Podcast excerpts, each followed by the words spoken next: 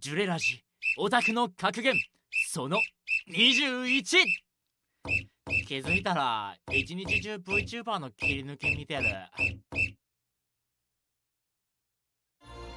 皆さんこんばんは。大谷ジュレップです。今回のオタクの格言は推しは2時3時さんからの格言です送っていただきありがとうございます。ジュレラジではオタクの格言名言名言を募集しております。ぜひお便りフォームからお送りください。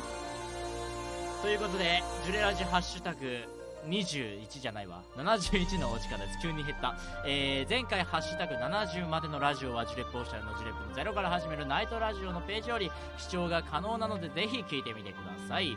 ジュレラジの更新ページは概要欄説明欄にリンクがありますので気になった方はぜひそちらからサイトに行ってみてください。ということで今日のオープニングは流星コネクト作詞作曲龍崎はじめさんボーカル白井舞さんです。それでは早速やっていきましょう。ジュレップのゼロから始めるナイトラジオ略してジュレラジー。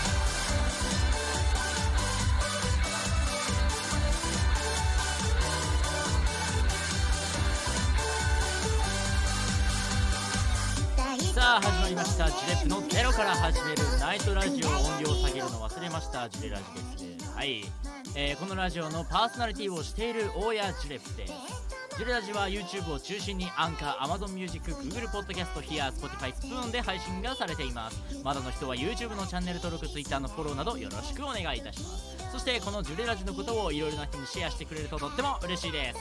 このラジオはオタクのオタクによるおたあやるあらあらゆるオタクのためのラジオ番組でラジオの中でお便りやコメントをいただきながら様々なオタクトークを繰り広げていくラジオとなっております。もちろんオタクトーク以外も繰り広げていきますのでオタクじゃない方もとっても楽しむことができるラジオとなっております。そしてラジオを繰り広げていく中で私大家が何もない、えー、スキルがないゼロの状態からラジオの立派なパーソナリティに成長していくラジオともなっております。今週も楽しくのんびりトークをしていくので最後までどうぞお付き合いください。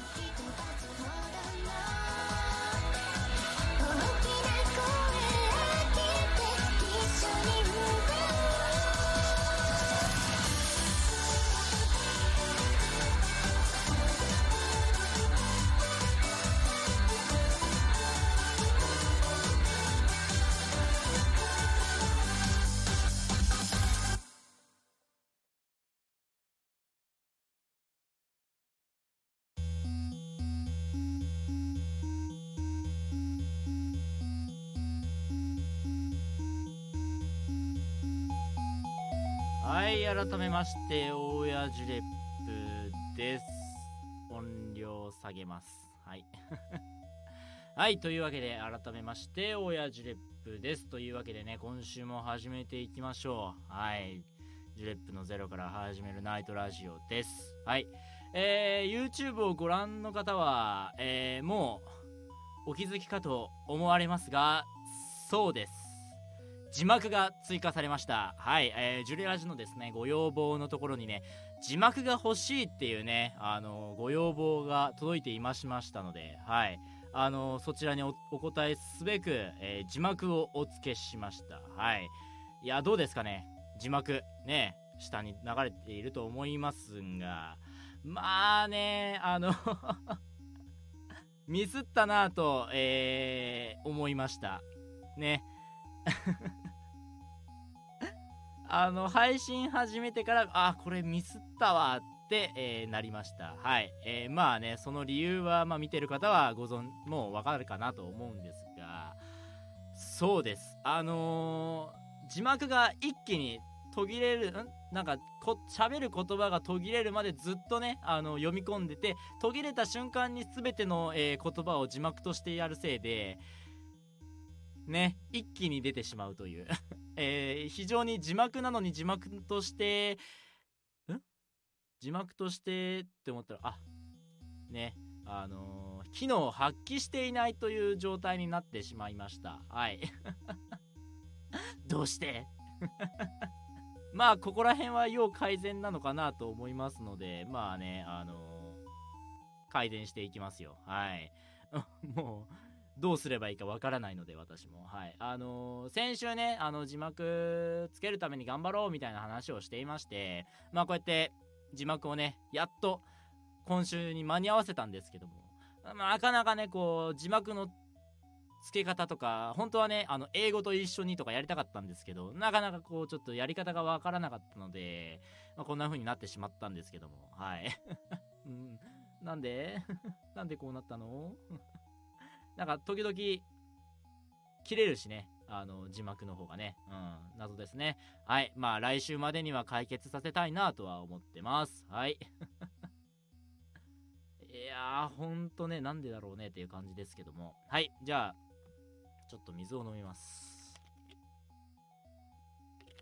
はい。じゃあ今週もやっていきましょう。あれ今日月曜日だよね。なんか最近ね曜日の感覚がちょっと狂ってまして。うん狂ってまして。はい。月曜日なのかどうかわからないっていうね。はい。月曜日でした。合ってました。はい。本当に配信してるのかなってね、えー、一瞬だけ思ってしまいました。はい。えー、じゃあ、ヒアーのお題やっていきましょうか、今週もね。ヒアーのお題でございます。えー、今週のヒアーのお題は、私の本棚公開します。ということでね、えー、私の本棚公開しますというお題でございます。このお題はね、まあ、自分の本棚や、えー、電子書籍を紹介しようというね、お題でございます。まあね、私、こう YouTube でもやってて、ヒアでも音声投稿サイトやってね、えー、音声投稿していて、まあ他のサイトでも音声投稿していると。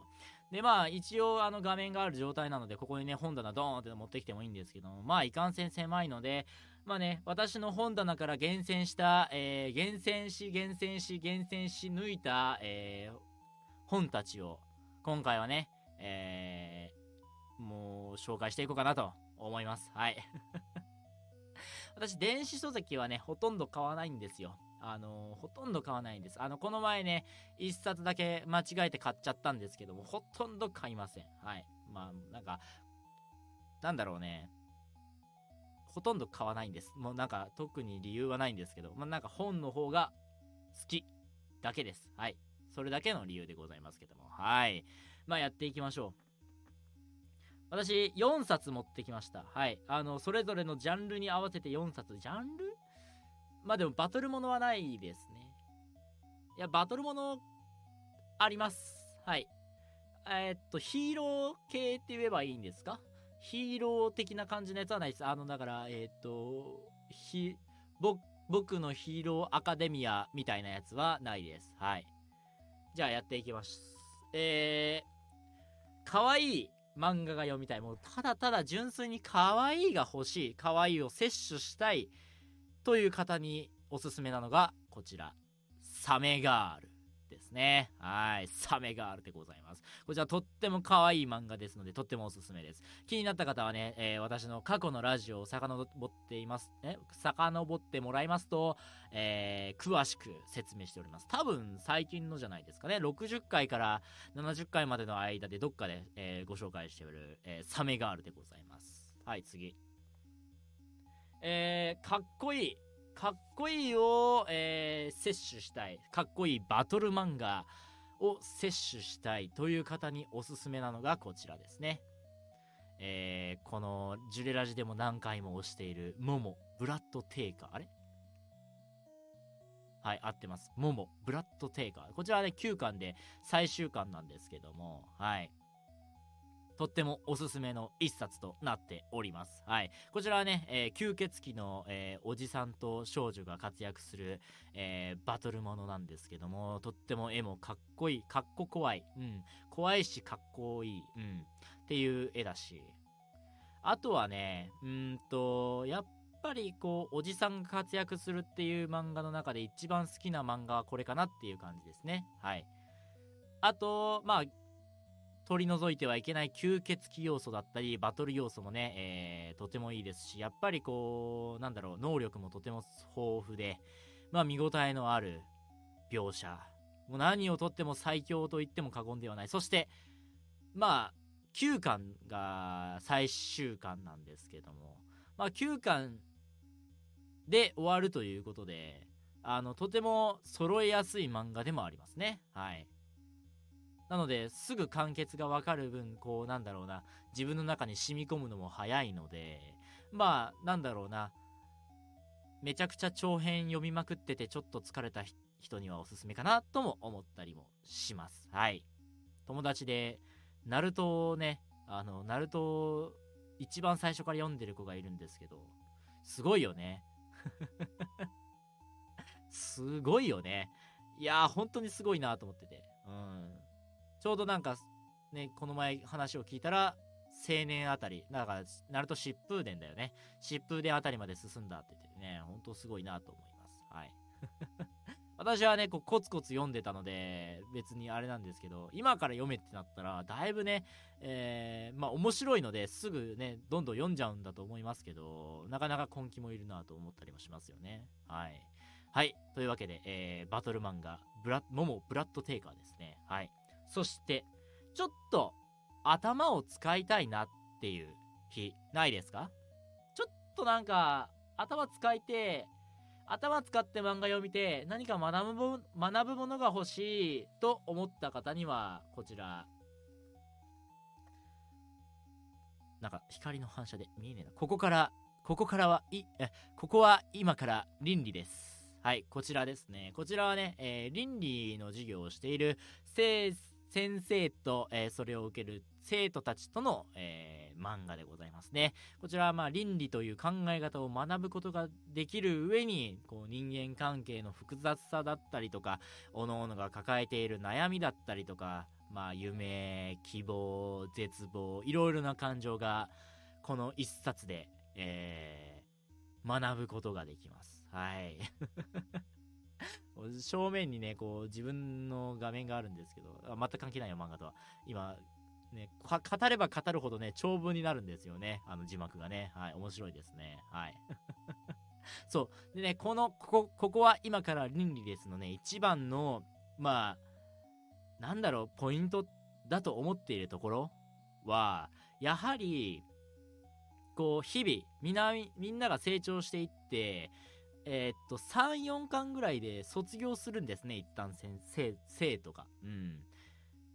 だからね、そこで一回世代交代する、して、また新しい人たちも来るっていうので、一緒にこう、先生の立場になって、いろいろと知ることができる、一緒に成長している感じができるこの没入感もとてもおすすめです。はい、ここ、ここは今から倫理です。私6巻までしか持ってないんですけど、多分今6巻までしかないんじゃないかなという予想です。わかりません。最近チェックしてないのでわかりませんが、とてもおすすめの漫画でございます。はい。絵もね、とてもいいんですよね。あのー、なんだろうね、感情をとてもきめ細やかに表している絵というか、うん、そういう描写がとても見られていて、とても、とにかく何が言いたいかっていうと、おすすめです。はい。ここは今から倫理です。でした。はい。じゃあ次行きましょうか。次はね、かわいい。可愛くて、ちょっと、まあ、センシティブな センシティブな内容が欲しい。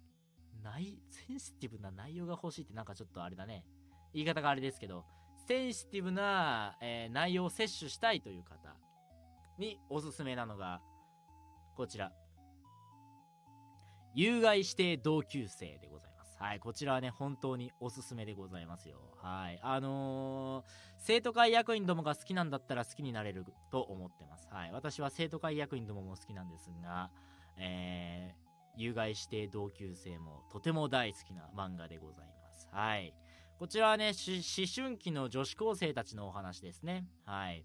思春期の女子高生たちが、えー、いろいろなことをしながら日常を送っていくアニメ、アニメじゃない、えー、漫画でございます。はい。とってもおすすめです。なんだろうな。こう、まあ、思春期的な、こう、下ネタももちろん出てくるんですが、えー、それだけじゃないんですよね。やはり。えー、友情だったりとか、まあね、え、学校生活だったりとか、いろんなイベントだったりとか、まあね、なんだろう、下ネタの中にも その、なんだろう、下ネタが醸し出す素晴らしさがあったりとかね、えー、まあとにかくね、とても面白いアニメです。アニメじゃ、漫画です。えー、声出してね、笑いました。はい。とにかくおすすめな、えー、漫画でございます。はい。というわけで、有害指定同級生です。はい。このね、全く、全く、種類の違う、ジャンルの違う4冊を、えー、私の本棚から取ってご紹介させていただきました。皆さんね、ぜひよかったら読んでみてはどうでしょうか。はい。というわけで、ヒアのお題です。これね、今週のおすすめ漫画コーナーにしようかと思ったけどね、今週のおすすめ漫画はね、今週のおすすめ漫画で、まあ別でやりたいなと思ったので、まあそれとは別でね、やりたいと思います。はい。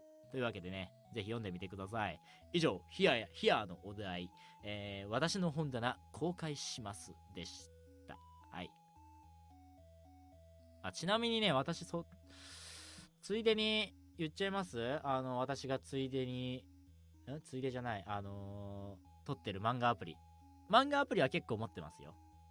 ま、ジャンププラス、漫画ワン、マーガポケ、漫画アップ、ニコニコ漫画、ピッコマ、ヤンジャン、ガンガン、コミックシーモア、キンドル、サンデーウェブリー。このね、何個 ?11 個。11個のね、アプリを私は取っておりますよ。はい。おすすめです。はい。あのー、まあもちろんね、好きな出版社の漫画とか、好きな漫画の出版社のアプリとかね、そういうのもいいんですけど、特にニコニコ漫画に関しては、あの、いろんなね、えー、方の漫画が読めます。はい。もうそれは本当にいろいろな方の漫画が読めます。はい。なのでね、こう、まだ眠っていて、ね、自分が知らなかった漫画がいっぱいあると思います。はい。最近私を見つけた漫画で、アンパンマンが、あの、成人した漫画がある、成人した漫画があるんですよ。成人した時のお話の漫画。そう。で、アンパンマンが就職活動、就活でめちゃめちゃ悩む、悩んでる漫画とがああるんですよ。それを見つけまして、めちゃめちゃ面白かったです。はい。ぜひ。っていう特色があったりするのでね、えー、まあ、いろいろな漫画アプリを入れて、まあ、漫画ライフを楽しんでみてはどうでしょうか？というおすすめでした。はい。では、次のコーナーに参りましょうか。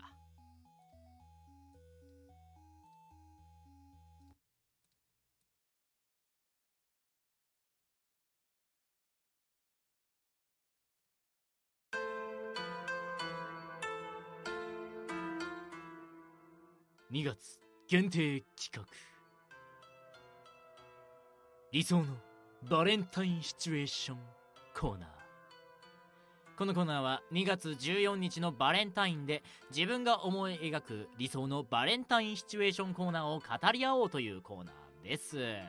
今週は2つ、えー、お便りが届きましたのでそちらをご紹介していきたいと思います。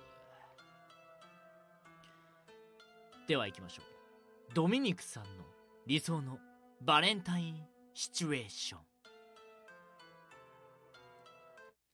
もらったことがないのでもらえたら何でもいいです。そうだね。まずそこだよね。もらえたことがないから。もらったことねえから。まず欲しいよね。義理でも何でもいい。欲しい。次行きましょう。ありがとうございます。ドミニクさんの理想のバレンタインシチュエーションでした。では次。ふ、ファ、ファファファさんの理想のバレンタインシチュエーション。仲がいい女の子の友達に毎年チョコをもらうけど、それは他の男に、えー、見を見栄を張るカモフカモフラージュ。俺はチョコをもらう代わりに勉強を教えたりしている。そんな年がえー、今年も来るのかと思って毎年のようにチョコをもらったらなんだか今年だけ様子が違う。中身を開けてみると告白の手紙が入っていった。あーいいですね。いいですね。もう多分ねとっても仲がいいんですよ。もうなんかもうダチだぜみたいな。一緒にゲームしたりとか一緒にね。まあ漫画読んだりとかゲームしたりとか遊んだりする仲なんでしょう。もしくは勉強を教えてるというところから仲がいいギャルなんでしょう。私はギャルギャルがくれたように見えました今。うん。いやーいいですね。うん。で、今年もね、あの、男、他の男に見栄を張るため、俺もらったぜっていうためにね、今年もその女の子からもらうんですよね、チョコをね。そしたら、なぜかね、なんか今年ラッピング気合入ってんなってところから始まり、そして中身を見たらなぜか、手紙が入っているんですね。開けてみると、付き合ってと書いてあるんですね。いやー、そんなバレンタイン送りたかった悲しくなってきた。バファファさんからの理想のバレンタインシチュエーションでした。はい、送っていただきありがとうございます。はい。というわけでですね、2月も今日で終わりです。2月28日をもってね、2022年の2月28日で、えー、2月は終わりです。というわけで、来月からの期間限定コーナーを発表いたします。はい。期間限定コーナーです。その名も、そうそう、その名も、3月からの期間限定コーナー。新生活に向けての便利アイテム募集パフパフパフはい。えー、このコーナーはですね、新生活まであと1ヶ月となる3月、そんなバタバタするこの時期に、新生活を快適に送るための便利アイテムをみんなで共有し、4月に備えようというコーナーでございます。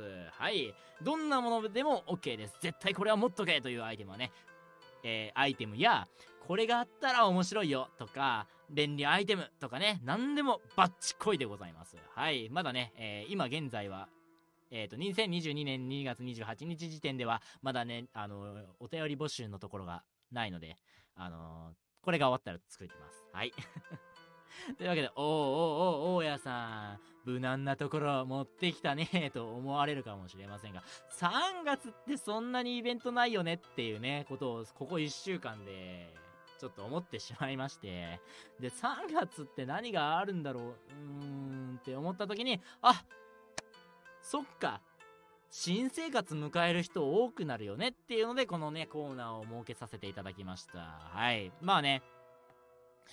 どんな方でも大丈夫です。えー、どんな方の意見でも大丈夫ですのでぜひね皆さんに、まあ、新生活を送るリスナーもいるでしょう。このね聞いているリスナーもいるでしょう。なのでね、えー、ぜひぜひ皆さんね、えー、便利アイテムを共有していただければなと思っております。はい。もう私もね、あのー、2、3年、うん、1、2年したら新生活を送るかもしれないので、まあね、その時のためにっていうのもありますので、はい、ぜひぜひ、えー、皆さんご共有ください。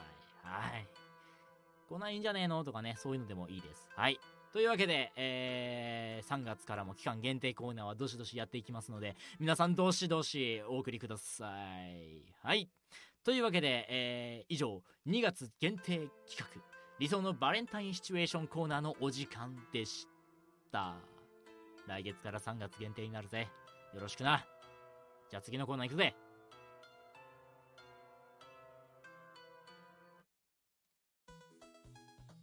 今日は何の日？じゃないわ。シンプル間違えた。あ2月28日が誕生日のキャラクター。はい、えー、久しぶりにやる感じがしますね。えー、2週間ぐらい忘れてましたね。はい、2月28日が誕生日のキャラクターの紹介でございます。このコーナーは、ジュレラジの配信日に、えー、誕生日を迎えるキャラクターをご紹介していくというコーナーでございます。はい。行きましょう。まず1人目、北川舞。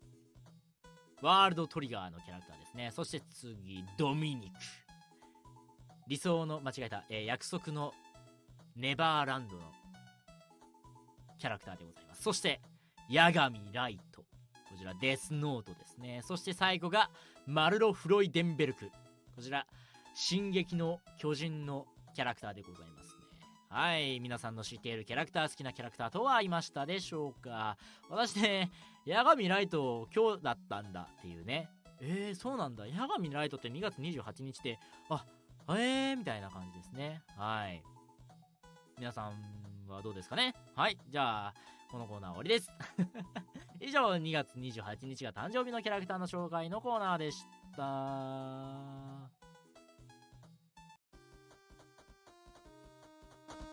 BGM マジどうしような。今更。今週のおすすめ漫画コーナー行きましょう。はい、えー、今週のおすすめ漫画コーナーのお時間でございますなんかすごい字幕がどう美女マジどうしような とんでもねえ字幕だな はい、えー、じゃあ行きましょう。今週のおすすめ漫画コーナーでございます。今週おすすめしていく漫画はこちら。左に、あら、噛んだ。左手のための二重奏。著者、ま、松岡健太。出版社、講談社でございます。はい。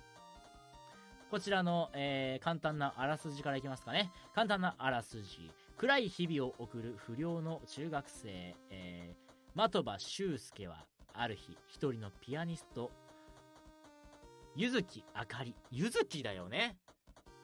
そうですよね。ゆずきあかりちゃんですよね。ちょっと確認しますね。えー、合ってるね。はい、合ってました。すいません。失礼いたしました。えー、ゆずきあかりに出会う。彼女との出会いで、修介は心が俊介の心は変わっていった。しかし、直後、あかりは不慮の事故で亡くなってしまう。というイントロダクションでございます。はい。こちらね。あのー、私初めて出会って1巻しか出てないんだと思っていたら、なんと、えー、6巻ぐらいまで出てました。はい、5巻ですね。5巻まで出てましたね。はい、あのー、今日読んだんですけどね、今日2巻目を、えー、楽天で頼みました。はい。とにかくね、この漫画、まあ1巻なんですけども、私1巻読んだんで1巻の感想しか言えないんですけども、怒涛の急展開なんですよね。イントロダクションで察した方もいらっしゃるかもしれませんが、これ実は裏表紙にも同じ感じのことを書いていて、暗い日々を起こる不良中学生柊は、えー、天才ピアニストあかりとの出会いで変わっていく。だが直後にえー、明かりを事故でなくし絶望した柊は後を追おうとする。それを止めたのは柊の左手に宿った明かり？みたいな感じでね。え？どういうこと？みたいなね感じですよね。この左手っていうのでね掛け合わせうん、掛け合っているのかなとかね、思っちゃうんですけども、まあ、マジで急展開なんですね。で、急展開すぎて2度はね、絶対に見返します。私、3、4回はね、見返しました。え、どういうこと？みたいな感じでね。まあ、それぐらいね、急展開で衝撃的なんですね。はい。そしてこの主人公のシュウはね、あの、まあ、恵まれたとは言えない環境で育っているわけですね、このシュウ君は。えー、まあね、そんな彼が、明るい音色を奏でる明かりと出会い、まあ、ピアニストのね、えー、明かりと出会い、まあ、少しの間喋っただけなんですけども、自分の考え方が変わっていき、とてもね、明るい方向に向かっていくという感じで始まるんですよね。はい。で、その中でね、まあ、彼は、まあ、成長するわけですね。えー、彼女と出会い。はい。で、そのね、なんだろうね、まあ、成長してそれを見守るっていうのも一つの醍醐味でもありますし、まあ、あとなんだろうな、人間の嫌なところがとってもね、出てて私は好きですよ。この漫画。とても憎たらしいんですよね。はい。まあね、ちょっとだけ、ああ、どうしよう。ネタバレになるような、でも、あー、くそほんと、なんで、なんで、お前ら、人間ほんと愚かってなるんですよ。前半部分で。ああ、もうほんと人間って愚かだわってね、なる展開もあるんですよ。で、それぐらいね、ちょっと人間が愚かな描写があるんですけども。まあね、それも、まあこの漫画の一つの味なのかなとかも思ったりもしますよね。特に、あまああとね、まあそういう場面もあるんですけども、まあそれだけじゃないということですね。まあとにかくね、これからが楽しみですね。これからの展開、どう展開していくのかがとても楽しみな漫画だなと思いました。はい。あのあと引き込まれる点として絵がすごいですはい語彙力なくしましたはい絵がすごいです。なんだろうね。躍動感って言えばいいんですか？私躍動感って言葉使えるんですけど意味はよく分かってないんで。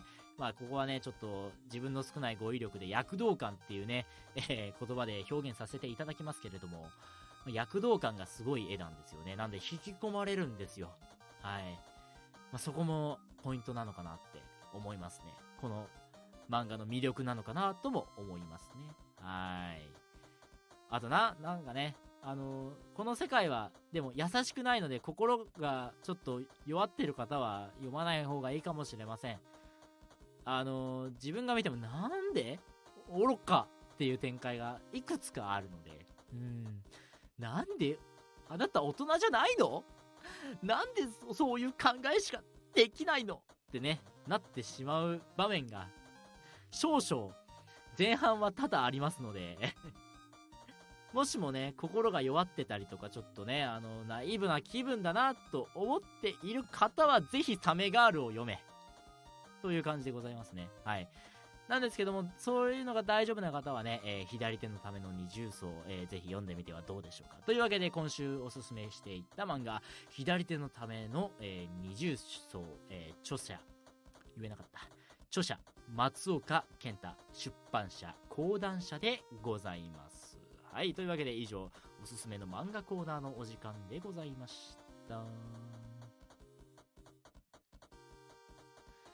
というわけで、えー、続いてはこのコーナー先週できなかった魔導戦記アテレコのお時間でございます。はい、えー、今回は、えー、魔導戦記アテレコ第3話3回目でございます。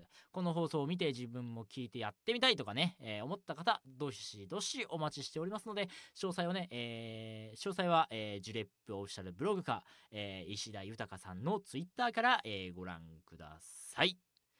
詳しいことはね、下の概要欄にもあります。はい。では、えー、魔導戦記アテレコ第3話です。どうぞ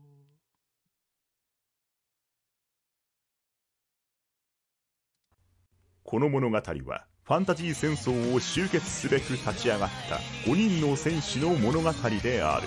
魔導戦記アテレコ。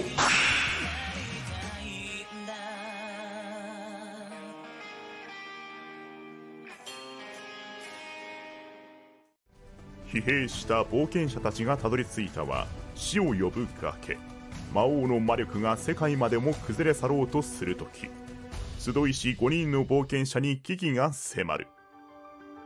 第8話さらば大魔導士不滅の爆山よとわに。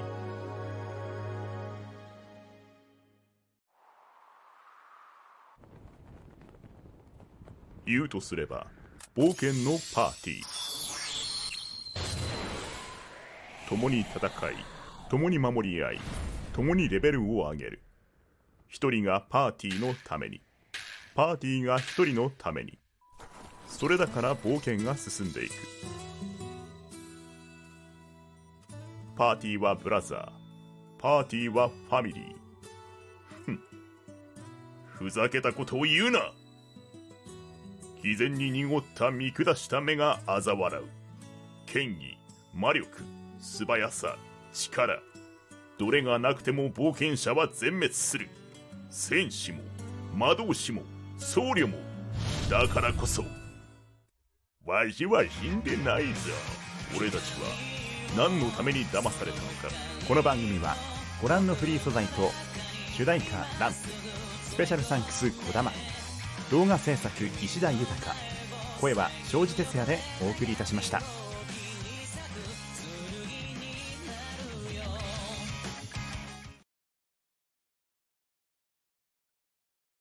今回の魔導戦記アテレコは庄司哲也さんによるアニメでした。出演者さんの出演者さんのアカウントの URL は概要欄にありますのでぜひご覧ください。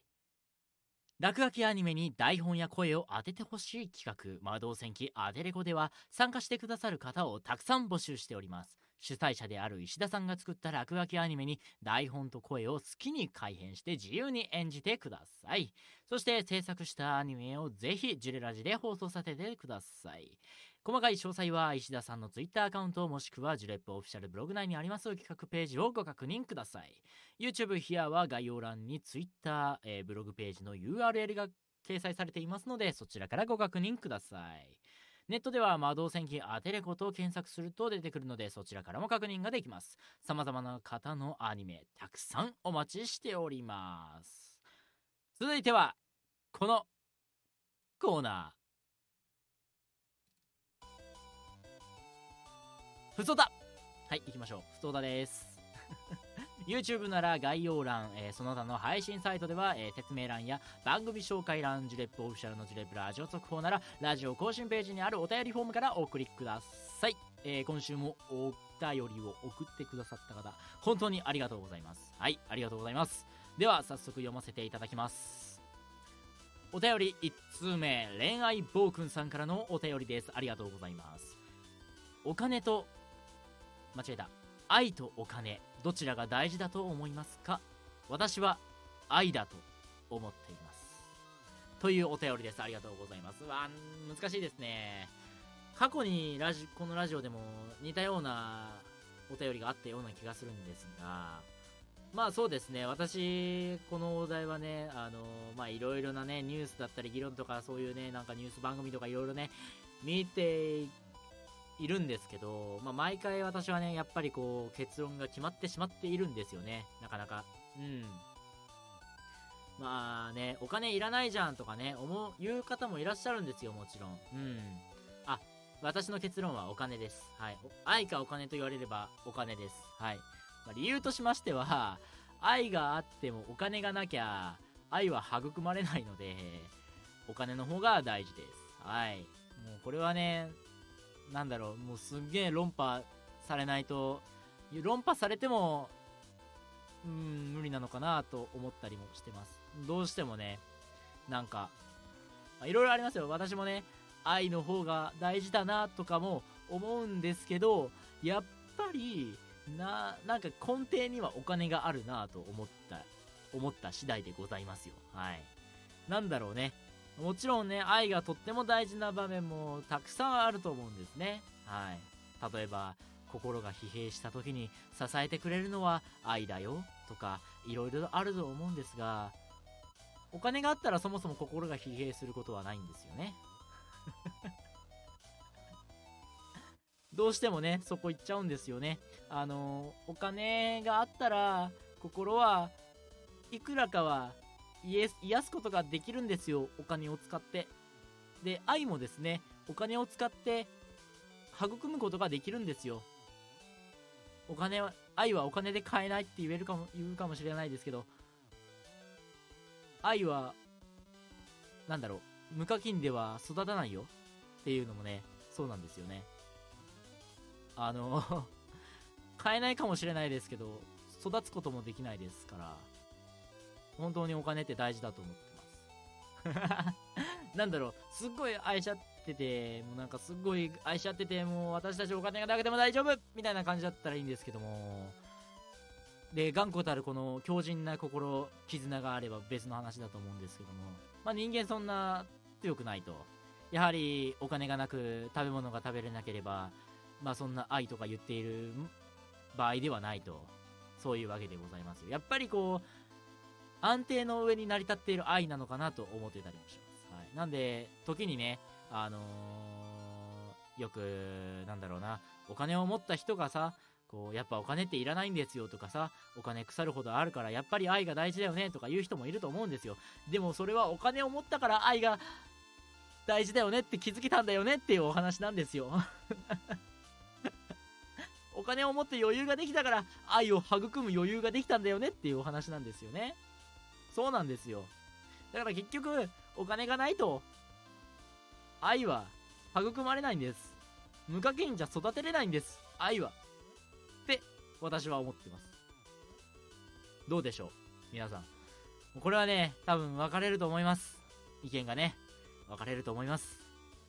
だからねみんなも愛かお金一度心に手を当てて私にお便り送ってみてはどうでしょうか。はい。ぜひねこれは一生の議論の課題だと思います。はい。でも私は絶対にお金の方が大事だと思ってます。はい。まあ理由も先ほど言いましたからね。はい。やっぱりお金の方が大事なんだよ。愛はね最悪変えるから。うん。最低だけど最悪か変えるんだよ。うん。っていうことを思ったりもします最近ね。はい。ドロドロしてきたね。というわけで、えー、こんなもんでどうでしょうか。ぜひね皆さんも意見聞きたいですね。はい。ぜひお便りフォームからお送りください。皆さんも意見も。はい。皆さんも意見も。皆さんの意見も。はい。では、えー、お便り1つ目。恋愛暴君さんからのお便りでした。ありがとうございます。はい。じゃあ次行きましょう。お便り2通目、えー、チョコミントさんからのお便りです。ありがとうございます。はい。ありがとうございます。えー、先週の技名っぽい地名を派手に叫んでくださいというお便りですありがとうございます、えー、先週の技名っぽい地名といえば、えー、ロジーさん。先週ね、ほんと申し訳ない。えー、ロジーさんをね、ロージーさんって呼んでたんですね。本当に申し訳ありませんでした。えー、ロジーさんですね。え、ロジーさんがくれた、え、技名っぽい地名、おといねっぷ村ですね。じゃあこれを技名、本当に技を出しているっぽくね、え、まあ、叫びたいと思います。いきますよ。くらえおといねっぷはい、どうでしょうか。えー、防音室を手に入れたからこそできる芸ですね。はい。こんなの、防音室なかったらできませんね。よかった、防音室買ってて。やっぱお金だ。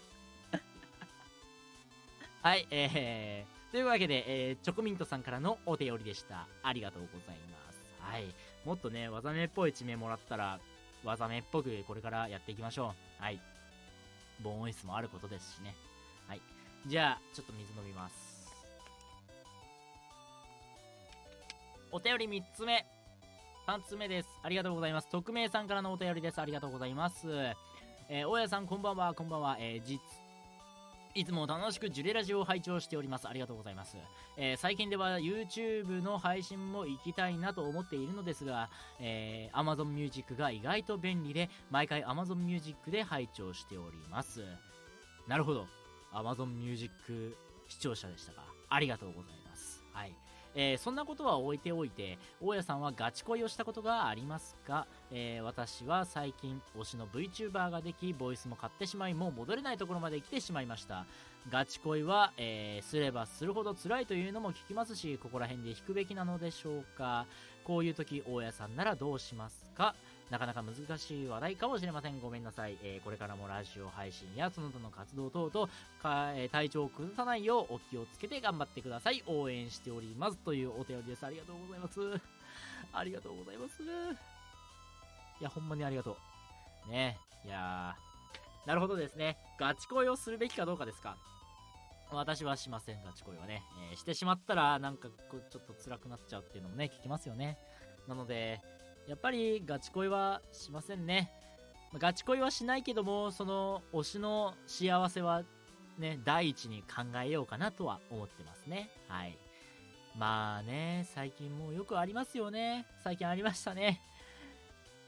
推し、まあ、VTuber のね、恋愛模様というか、まあそういうのがあらわになるときって、まあね、VTuber に限らず様々なアイドルにはね、そういう場面が多々ありますけどもね、本当にね、悲しい出来事でも、なんだろう、悲しいですよね。やっぱりこう、でも、そういう VTuber とか、まあ、推しがね、なんか、好きな人ができたとか、まあね、えー、結婚しますとか、付き合いましたとか、えー、そういうね、ことを聞いても、叩かない、誹謗中傷しない人になりたいなとは思ってますよね。まあ別に私はしてないですけども、うん。やっぱりこう、推しのことを考えるのであれば、一番は推しの幸せだと思いますよね。はい。だから、ガチ恋はしませんし、まあそういう理由もありますね。はい。うーん、難しいよね、こればっかりはね。でも、ガチ恋をしてしまう気持ちも私はわかるんですよね。うん。やっぱり、オタクとして、こういうオタク文化を推すものとして、とてもそういうのは、わかります。はい。なので、ガチ恋をするなとは言いません。私はね。うん。もう行くところまで行っていいと思います。もうなんかでも限度はわきまえた方がいいかなとも思ってます。やっぱり VTuber しかりアイドルしかりまあそういう存在っていうのは私たちみんなの存在でありますからガチ恋ムーブを相手がしてくるかもしれません。ただそれはもう夢だと思っていいんじゃないですかね。私夢の中だったら許されると思うのですよ。どんな想像をしてもどんな生活をしてもどんな行為をしても夢の中だったら頭の中だったら口に出さなかったらそれは別にねその人の世界の中なので許されると思うのですよ。でもそれをネットでつぶやいたりとかしてしまったらダメなのでその限度をわきまえてガチ恋するガチ恋ムーブをするっていうのはいいんじゃないかなって思いますよ。なんで私も推しの VTuber はいますよ。なんで頭の中で付き合ってみたりとかね。えー、まあ私もしてしまうわけですよね。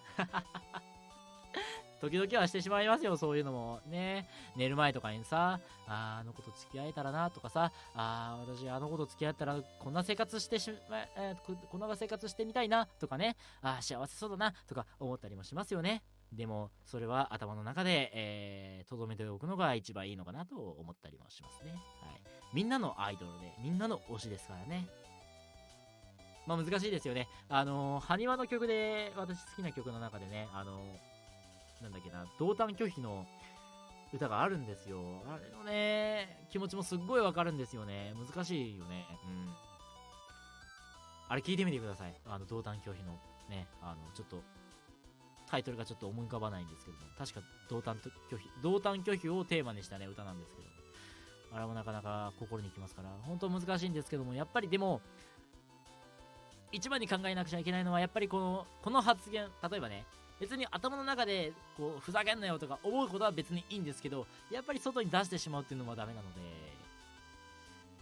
そのつぶやくボタン送信ボタンを押す前にこの発言をしたら私の推しは傷ついてしまうのかなとかどういう気持ちになるんだろうとか一回ね心に胸を置いてえ？胸に手を当ててね、えー、一度、尻を巡らせて、ね、えー、考えて、それで、よし、これは大丈夫だと思ったら発言してみてもいいです。発言すればいいですし、いや、これ、傷つくなって思ったら、その、メッセージは全て削除して、可愛いとか、かっこいいとかを、とりあえず送ってみたりとか、してするのがいいのかなとかも思ったりもしますね。はい。まあ自分が何を思うかは自由ですけども推しがどう思うかは自由ではないのでそこは一度考えを巡らせた方がいいのかなとも思ったりしますね。はい。という感じですね。はい。まあ、なかなかこう難しい問題ではありあると思いますがね、はい、最近のあね某某あれでもね。はい。なかなか、う心が痛いとね、なる事件でもありましたしね、本当に、そう思いますよ。うん。ちょっと暗くなっちゃったね。というわけで、えー、匿名さんからのお便りでした。ありがとうございます。はい。で、ということで、えー、今週も3つお便り紹介していきました。普通おたでは、様々なお便りをお待ちしております。大家さんに質問したいことからどうでもいいことまで様々な種類のお便りをお待ちしております。というわけでえー、一旦 CM の方に行こうかな。一旦 CM で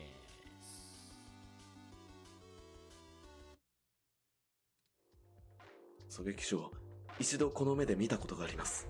噂には聞いたことがある。所詮ヤクザもんだろ。そのヤクザ側の狙撃手について何か教えてくれないか？元軍人だったりするのか？三山総長と渡総長だ。訓練成績は優秀。数年前の出兵では、パルチザンの包囲を振り切り、シベリアから独力で生還。教えて。二人の仕事は？何？殺し屋だ安全装置解除さあ商売敵は皆殺しにするぞ。台湾社会の連中をこの地区から一掃しようとしてる。今てめえらにぶち殺されるわけにはいかねえんだよ。深山倉庫の小窓だ。あのレンガ作りの。私を一撃で仕留められなかったことを後悔させて深山渡り！頼んだぜ相棒。ああ絶対に外さない。あなた方は人が良すぎる。濡れば色。スプリングフィールド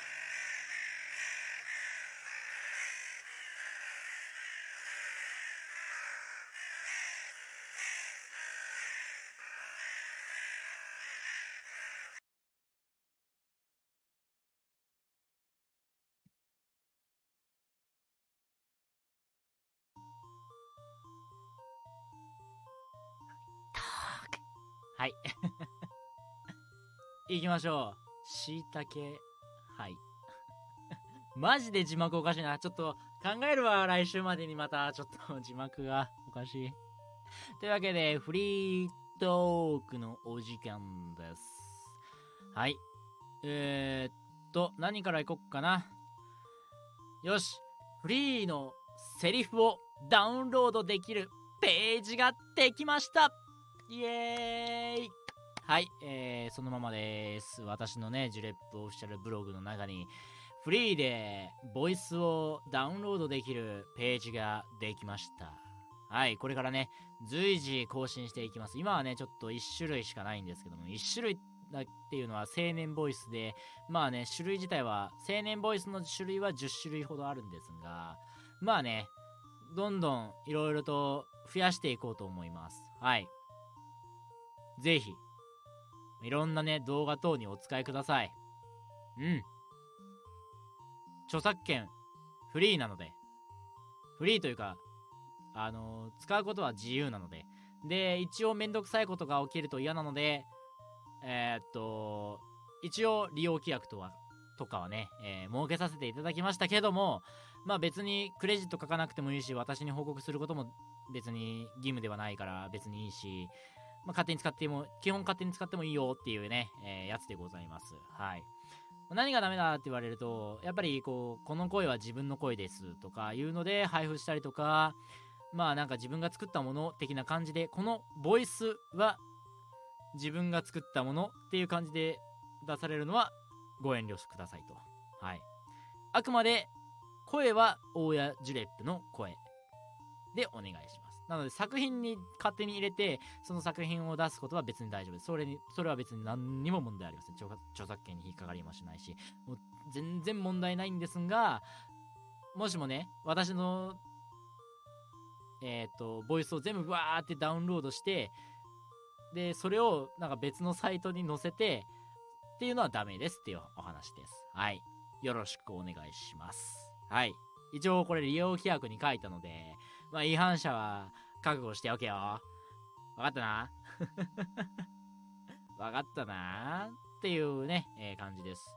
でもまあそんなね、堅苦しいことは気にせずに、えー皆さんにはね、使っていただきたいなということで、えーまあ、フリーボイスという名前でございますので、はい、ぜひぜひお使いください。まあ、なんか使えそうな感じのやつをいくつか、えー、作らせていただきました。はい。もしもね、ご要望等ありましたらね、えー、また Twitter の DM でもいいですし、あとは、そうですね、まあ、ジュレップオフィシャルブログのお問い合わせページ等にね、えー、お問い合わせください。はい。随時ね、更新していきますので、お楽しみに。はい。あとね、なんか、私のボイスも載せてよ、的な感じのことがあれば、えー、ご連絡ください。はい。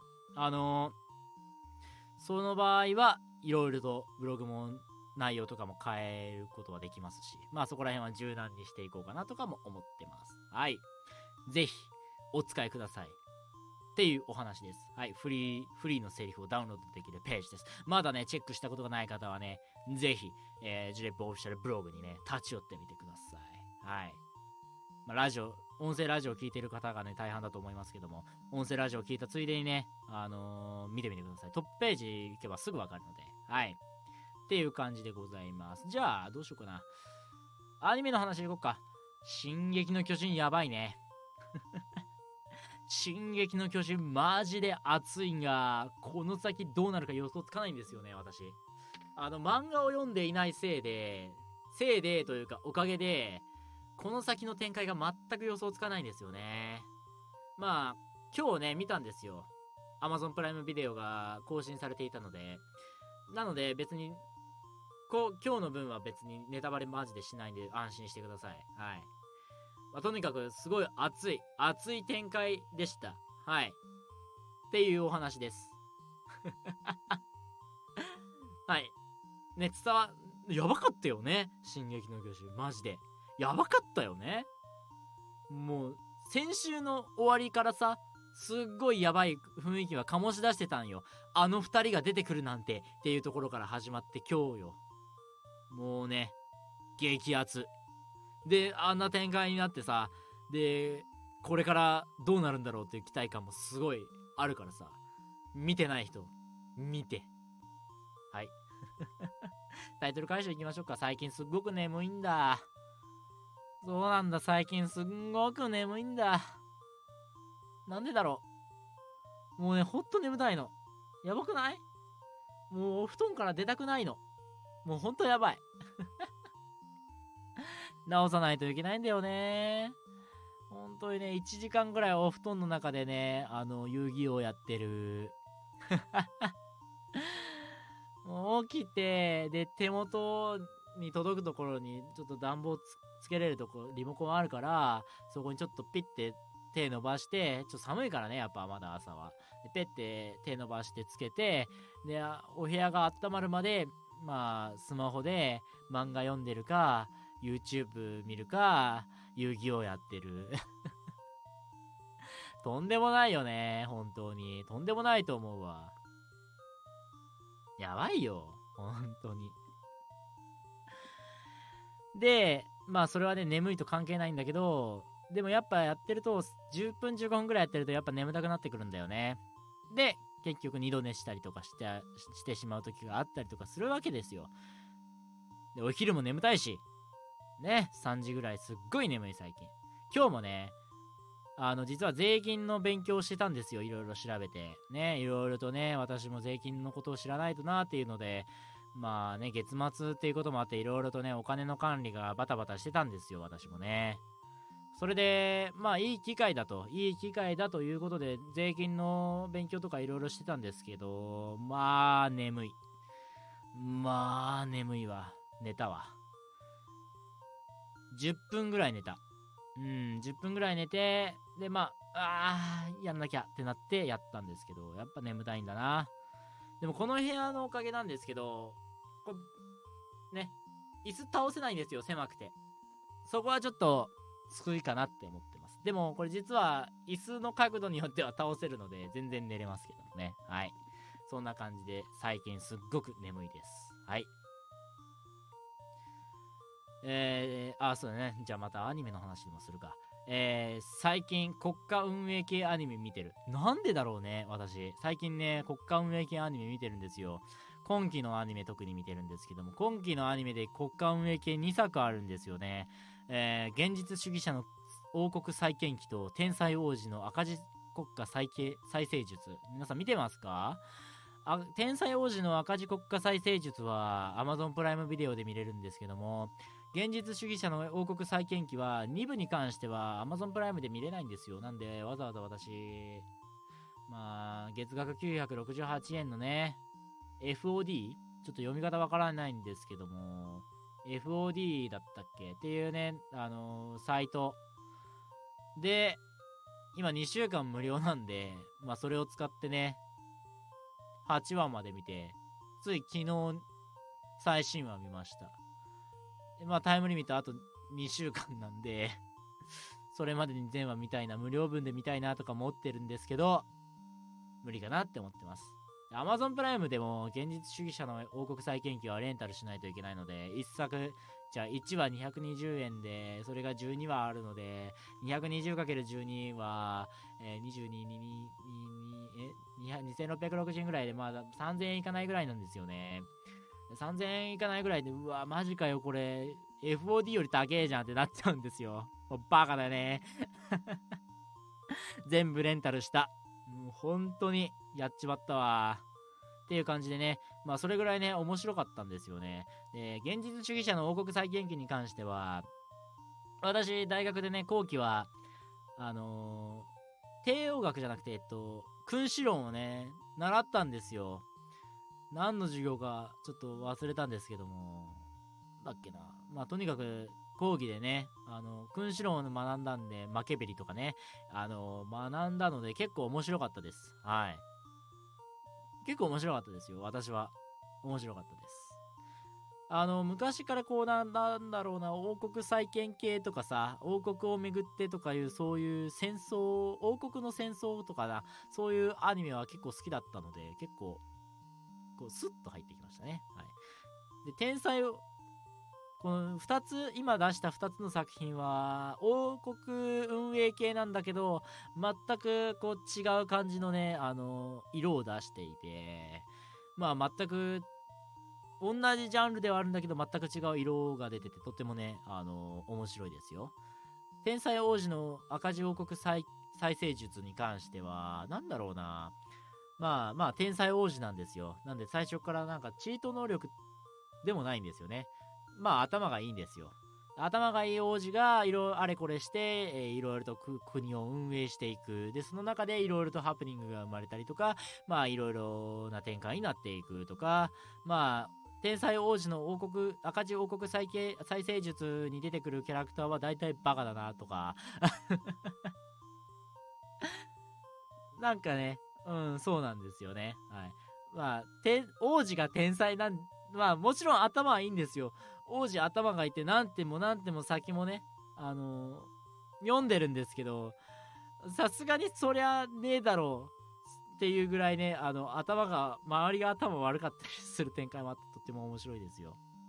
まあ、これは、現実主義者の王国再建記にも言えることで、まあ、主人公はもちろん頭がいいんですよ。まあ、君主論を習っている、まあ、学んでいる、なんだろう、君主論を学んでいる時に異世界転生されたので、まあ、その君主論の考え方を使って、まあ、王国を再建していくという感じですよね。うん。あ、そうです。あの、現実主義者の王国再建記は異世界転生もので、天才王子の赤字国家再生術は、えー転生じゃないです。はい。っていう違いもありますね。はい。まあとにかくね、何が言いたいかというと面白いんですよ。あのね、オレツ A 系じゃないところもいいよね。うん。オレツ A 系じゃないんですよ。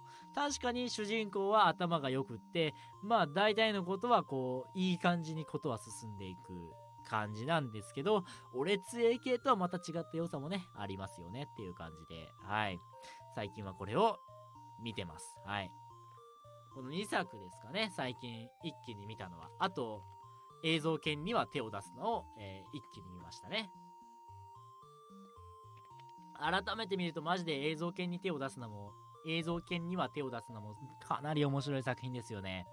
いろいろと考えられてるし、制作にいるな、ノウハウ、制作に大事なこととか、まあ、現代社会にも言えるこのマーケティングだったりとか、そういう基礎的なところをね、しっかりと学ばせてくれるアニメでもありますし、やっぱこう、なんだろう、作品への愛とか、アニメーションへの愛、まあ、おのおののね、愛が感じられる漫画でもあります。アニメでもありますよね。やっぱりね、こう、面白かったですよ。映像系には手を出すな。かなり面白かったです。あの、何かを作っている創作創作者にはぶっ刺さるね、アニメでもありますしね、あれは。うん、本当に。ぶっ刺さるし学ばされる、そして原点を思い出させられるアニメでもあるんじゃないかなって思いますよね。やっぱこう、あの世界、えっ、と、あの世界では、まあ、好きっていうことを原動力に動いてるわけですよね。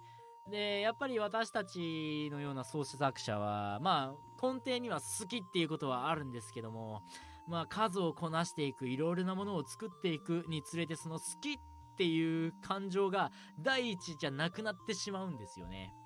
そこが、まあ、ね、仕方のないところではあるのかもしれませんけども、それを思い出させてくれる漫画が、アニメが まあこのね、映像権には手を出すなっていう作品なのかなとも思ったりもしますし、あと、いいのが、あの、映像権には手を出すなの中でできる作品が、なんだろう、こう、プロが作った作品じゃないっていうか、わかりますかね？やっぱこう、高校生が、めちゃくちゃ愛の強い高校生が作った作品を作ってるところとか、ちょっと日本語が難しいんですけど、マジで言葉が思いつかないですけど、わかりますかね？こう、プロレベルのアニメーションを作るんじゃなくて、作品、作品の中の高校生たちがプロレベルの作品を作るんじゃなくて、ある程度こう、なんだろう、課題も残しつつみたいなところ、なんだろう、作り上げるところも、とてもいいですよね。お、塩、塩アニメチャンネルさん。ありがとうございます。コメントありがとうございます。えー、すいませんね、ちょっと画面をね、ちょっと広げます。細工は、えー、流々仕上げをご覧じろだろのところ、何回見ても鳥肌、鳥肌が立ちます。そう、何、何話でしたっけ？何話だっけ？あれ私見てなかったのかな えっとね、あ、あー、ちょっと待って、思い出しそうなんだが。あー あれ、私こんだけ愛を語っているのに思い出せないって。なんだ？あー、くそーちょっと今日徹夜でもう一回全話見るか。くっそー。悔しい。そのセリフの場所が思い出せない。にわかって言われる。くそ はいごめんなさい。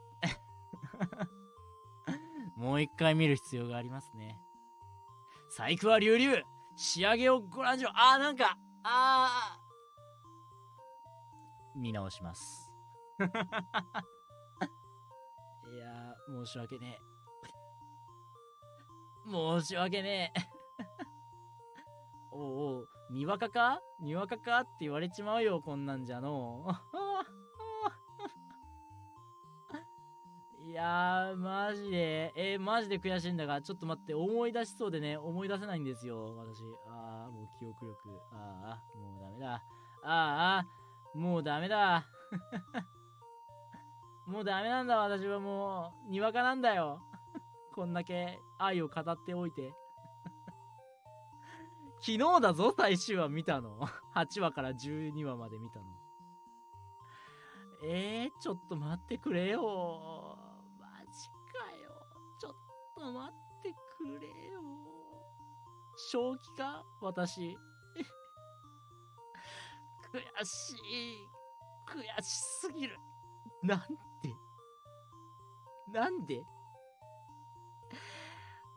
えー、っていうかコメントありがとうございます。いや、僕も何話か覚えてないです。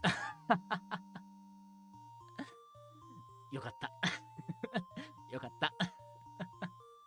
にわかじゃなかった私も。そういうことじゃねえか。そういうことじゃないですね。よかったです。ああ、いや、昨日なんですよ、見たの。あのー、最終話までね、あの、見たの、昨日なんですけども。いや、よかったです。いや、でもほんとね、名言が多いと思いますよ。名言が多いと思う。あのー、あの作品は。マジで名言が多い。だからなんか、創作者として心が動かされる名言っていっぱいありますよね。で、それは、おのおの違ってで、やっぱ、おのおの、その作る作品によって、作品の種類とか、作品の色によって、やっぱ、響く言葉も違いますからね。っていうので、こう、忘れているのは許して。なんとか自分を正当化させるというね、うん、なかなか未熟な部分が出てしまいましたけども。あ、くそ。いや、でも、ほんまね。いやー遠いところまで行ったと思っちゃう。あのね、私ほんとね、あの、最新話見ましたよ。あの、ちょっと私のラジオで言言ってもいいものかと思いますけどもね、あの、懐に温める、あの、ふと懐に温める話ね。いや、マジでね、いや、見てない人は見ろ ラジオ、4、うちの、うちのラジオの中の43%がちなみに Amazon Music で聴いてるんですが、Amazon Music で聴いてる人、聞け 面白かった。っていうね、媚びを売っとくわ。媚びを売っときますよ。あのし、塩企画さん。最新話見ましたよ。あの、懐に、懐で温めてて、いや、キモいよっていうやつね。いや、面白かったです。あの、私、最近いいねしかできてないんですけどね。申し訳ないです。はい。媚び売っときます。はい。はい。ほんとね、いけないと思います。いや、でも純粋にね、あの、作品自体は楽しませてもらってます。はい。ありがとうございます。コメントしてくださって。つい、つい2時間ぐらい前に見たんですよ。2時間ぐらい前？今日見たんですよね。あの、汚、なんだっけ？汚いなら、掃除してしまえホトトギスみたいな。ね。面白かったです。み、はい。ああ。まあ、とにかくね、この世は、何が言いたいかというと、この世は、面白い作品で、溢れているんだということですよ。はい。というね、えー、締めくくり方をさせていただきたいなと思います。はい。あ、実は、私、ね、私も宣伝しておくと、まあ、ボイスラジオドラマ出ます。はい。つい先日ね、えー、なんだ ?PV、プロモーションビデオ、公開されましたね。私のラジオでもね、毎回のごとく、えー、CM を出させていただいております。帝国トンボのね、帝国トンボ、帝国トンボさんの、えー、ラジオドラマに、ラジオドラマのね、PV が私もリツイートしたんですけども、公開予定、2022年夏公開予定ということで PV ね、出ましたね。皆さん、失礼、しゃっくりが。まあ、温めといてもろて、こちらもね、はい。いえいえ。もう、ほんと、こちらこそ、ありがとうございますですよ。本当に、塩アニメさん、塩企画さんには、本当にね、笑わせてもらってます。そうです。素晴らしい作品はいっぱいあるんだ。というわけでね、ぜひ、PV の中にも私の声入ってるので、はい。どういう宣伝の仕方だよ。まあ、あ、こういうキャラするんだ、みたいな感じで思ってくださればなと思います。そして、作品もね、楽しみに待っていただければなと思います。はい。そんな感じで、もっと、もっと宣伝した方がいいかな。私自身が出るやつだもんね。もっと宣伝した方がいいかもしれないけど、また後日、宣伝したいと思う。その時をみんな、楽しみに待っていろ。そうだ。夏だからな。まだ時間はある。今全裸待機してもいいが、ちょっと風邪ひいてしまうかもしれないからな。ちょっとまだ服を着ていてくれ。またちゃんと改めて、ちゃんとね、こっちは宣伝するからな。楽しみにしておけ。あとね、まだ宣伝することがもしかしたら出るかもしれない。できるかもしれない。私もね、結構、こう結果をね、待ってる身としてはね、もう早くね、こう、もう、あーってなってるんだけども、結果が出たらまた、言うからな。楽しみにしておけ。という感じでね、今日はちょっと喋りすぎましたね。えー、1時間14分お届けしております。ジュリエップのゼロから始めるナイトラジオ。まあね、71回も行きましたらね、もうこれぐらいのトークは余裕ですよ。はい。というわけでね、はい。ね、あの、先週ね、あの、言いそびれてたんですけど、もう70回もしてますからね、私ラジオをね。うん。はい。というわけで、ちょっと今日は喋りま、喋りすぎましたね。えー、字幕は来週までになんとかしておきたいと思います。もしもね、この字幕について何か知識がある方がいらっしゃいましたら、えー、ぜひ DM に、えー、ご連絡ください。はい。フォローしてね。あの、フォローしてご連絡ください。はい。あの、フォローしないと私多分見れないので、はい。あと、お便りもね、たくさん募集しております。ということでね、そろそろ終わりといたしましょう。ちょっと喋りすぎてもあれなのでね。はい。まあちょっと喋りたいこともたくさんありますが、はい。まあそれはまた来週に持っていこうと思います。というわけで、そろそろエンディングといきたいと思います。今日のエンディングの曲は、えー、琴花作詞作曲、龍崎はじめさん、アーティスト名、ロストタイムライフ、ボーカル、白井舞さんです。はい。こちらもね、私今までアーティスト名を間違えてたんですね。本当に申し訳ありません。もう英語弱者。あれ？間違えてないかな？ロスタイムライフですね。はい。ロスタイム、ロストライフタイムとか言ってたんですけども、確か。ロス、正しくは、ロスタイムライフですね。失礼いたしました。というわけで、エンディングでございます。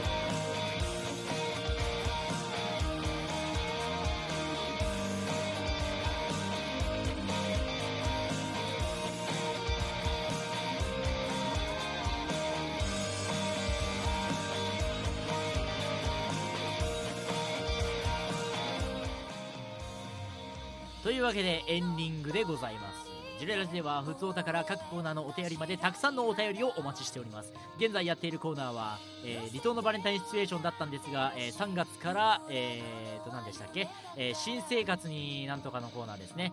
えーっと、新生活に向けての便利アイテム募集のコーナーですね。はい、こちらもお送りくださいね。